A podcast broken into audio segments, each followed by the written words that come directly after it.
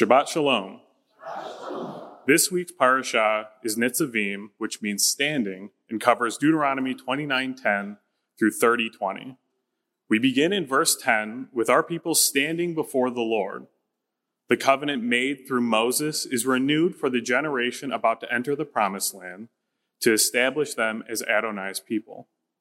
In verse 15, we read that the covenant was made not only for the people standing there before the Lord, but also those not present.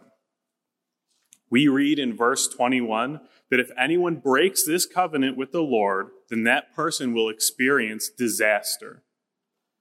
Moses predicts a day will come when we will ask, Why is Israel suffering from disaster and calamity? The answer to this question is found in verses 25 through 28. And the answer will be, It is because this people abandoned the covenant of the Lord the God of their ancestors, the covenant he made with them when he brought them out of Egypt.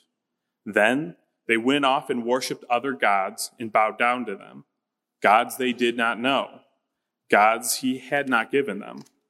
Therefore the Lord's anger burned against this land so that he brought it so he brought on it all the curses written in this book.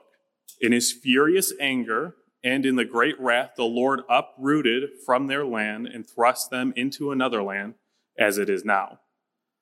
These verses will later be fulfilled during the first exile in our history.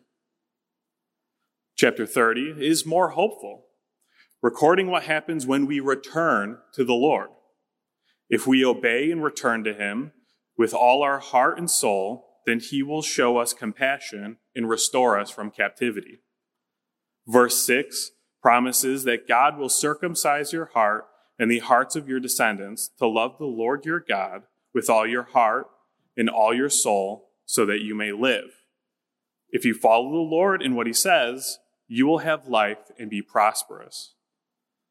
So, where do we find what the Lord says? Only in one book, the Bible. And as we move to the end of our parasha, we have a powerful conclusion. Moses, through the Holy Spirit, states that what the Lord is commanding for us is not difficult.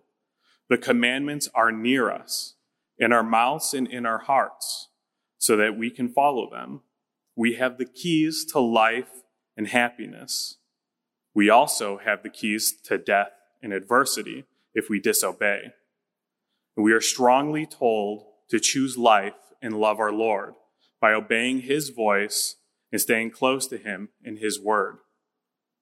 Parasha Nitzavim presents us with two choices life or death. This is the same choice that our people made when they entered into the Lord's covenant at Mount Sinai. Unfortunately, we read that we read this morning how Moses predicted a time when our people would turn from the Lord and choose destruction.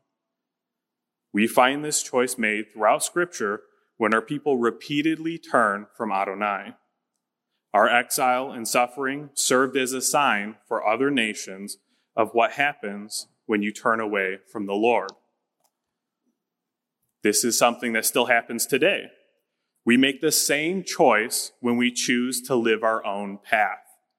We say to ourselves, My way is better than your way, God. It is like we think we are the smartest cookie in the cookie jar. But what happens when we do that? We fall and fall hard. Pride creeps its way into our hearts and separates us from each other, and then we start fighting.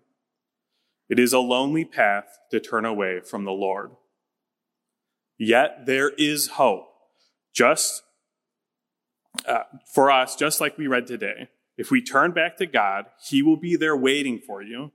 Like the prodigal son returning to his father, we too can turn from our destructive ways and run back to Yeshua. Today, we have a new and better covenant. In Hebrews 9, verse 15, we read, For this reason, Messiah Yeshua is the mediator for a new covenant, that those who are called may receive the promised eternal inheritance now that he has died as a ransom to set them free from the sins committed under the first covenant.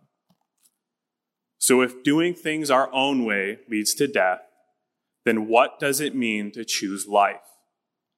Today, it is believing in Yeshua's death and resurrection. It is living our lives through the sacrifice he made for us.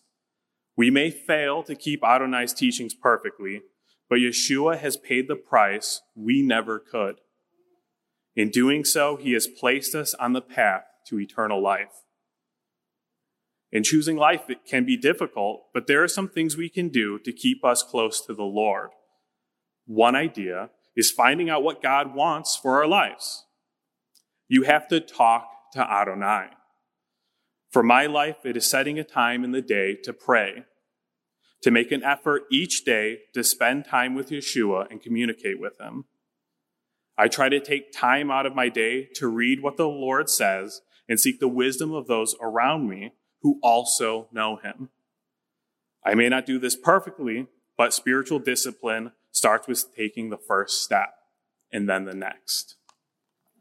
In conclusion, we can choose life and prosperity or death and destruction. In Matthew 7, verses 13 and 14, Messiah Yeshua tells us, enter through the narrow gate. For the gate is wide and the way is broad that leads to destruction, and there are many who enter through it. For the gate is narrow and the way is constricted that leads to life, and there are few who find it. So I pray that the Lord helps us turn from the wide gate and choose life through the narrow gate. That we each grow closer to Yeshua and start pointing those around us to choose life. That our love for Yeshua will be what motivates us to keep moving forward on the path to eternal life. Thank you.